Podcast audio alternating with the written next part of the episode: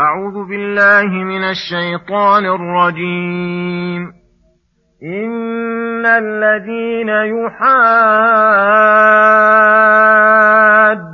الله ورسوله كبتوا كما كبت الذين من قبلهم وقد أنزلنا آيات بينات وللكافرين عذاب مهين يوم يبعثهم الله جميعا فينبئهم بما عملوا أحصاه الله ونسوه والله على كل شيء شهيد الم تر ان الله يعلم ما في السماوات وما في الأرض ما يكون من نجوى ثلاثة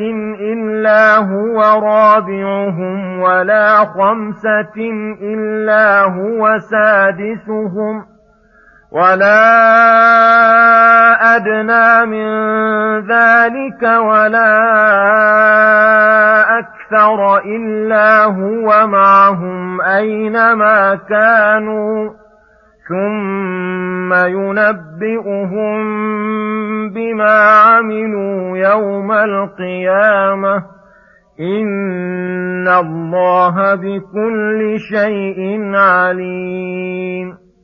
ألم تر إلى الذين نهوا عن النجوى ثم يعودون لما نهوا عنه ويتناجون ويتناجون بالإثم والعدوان ومعصية الرسول وإذا جاءوك حيوك بما لم يحيك به الله ويقولون في أنفسهم لولا يعذبنا الله بما نقول حسبهم جهنم يصلونها فبئس المصير. يا أيها الذين آمنوا إذا تناجيتم فلا تتناجوا بالإثم والعدوان ومعصية الرسول. وتناجوا بالبر والتقوى. واتقوا الله الذي إليه تحشرون.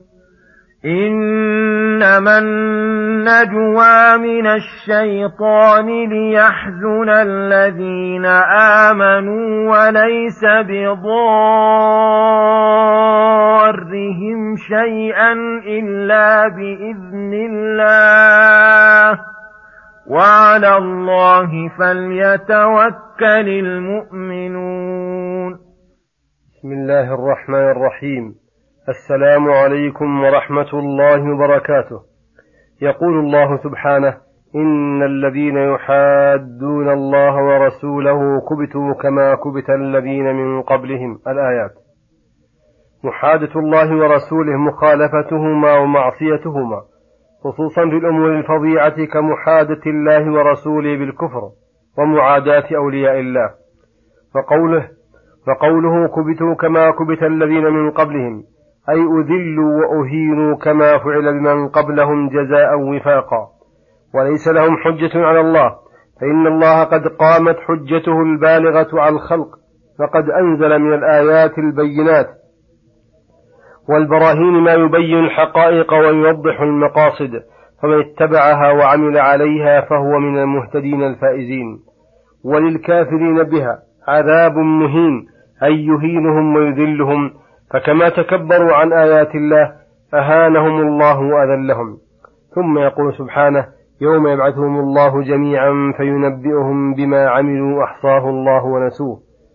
يقول الله تعالى يوم يبعثهم الله أي يوم يبعث الله الخلق جميعا فيقومون من أجدافهم سريعا فينبئهم بما عملوا من خير وشر لأنه علم ذلك وأحصاه الله. أي كتبه في اللوح المحفوظ وأمر الملائكة الكرام الحفظة بكتابته. هذا والعاملون قد نسوه أي نسوا ما عملوه والله أحصى ذلك. والله على كل شيء شهيد على الظواهر والسرائر والخبايا والخفايا. ولهذا أخبر عن سعة علمه وإحاطته بما في السماوات والأرض من دقيق وجليل. وأنه ما يكون من نجوى ثلاثة إلا هو رابعهم. ولا خمسة إلا هو سادسهم ولا أدنى من ذلك ولا أكثر إلا هو معهم أينما كانوا.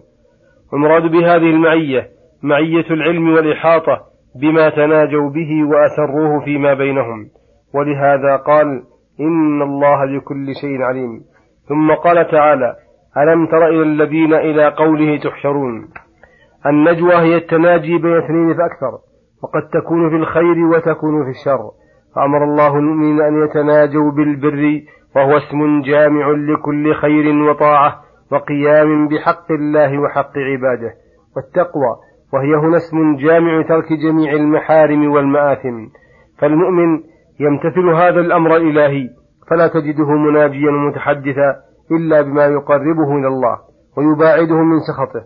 والفاجر يتهاون بأمر الله ويناجي بالإثم والعدوان ومعصية الرسول كالمنافقين الذين هذا دأبهم وحالهم مع الرسول صلى الله عليه وسلم.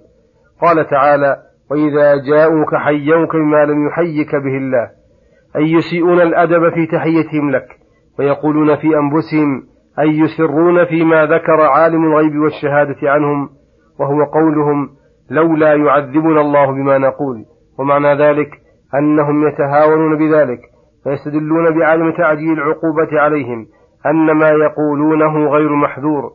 وقال تعالى في بيان أنه يمهل ولا يهمل. حسبهم جهنم يصلونها فبئس المصير.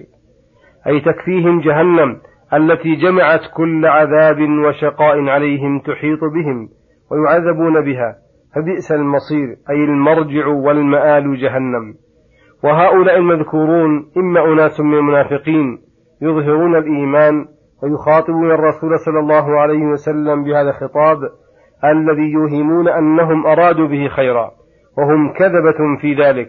وإما أناس من الكتاب الذين سلموا على رسول الله صلى الله عليه وسلم وقالوا السام عليك يا محمد يعنون الموت. ثم يقول سبحانه إنما النجوى من الشيطان ليحزن الذين آمنوا. الآيات.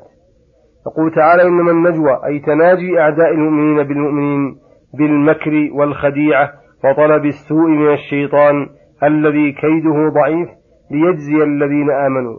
هذا غاية هذا المكر مقصوده. وليس بضارهم شيئا إلا بإذن الله.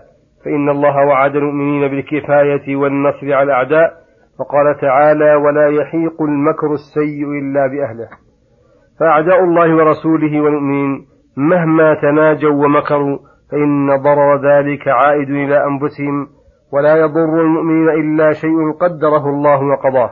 وعلى الله فليتوكل المؤمنون أي ليعتمدوا عليه ويثقوا بوعده. فإن من توكل على الله كفاه كيد الأعداء وكفاه أمر دينه ودنياه.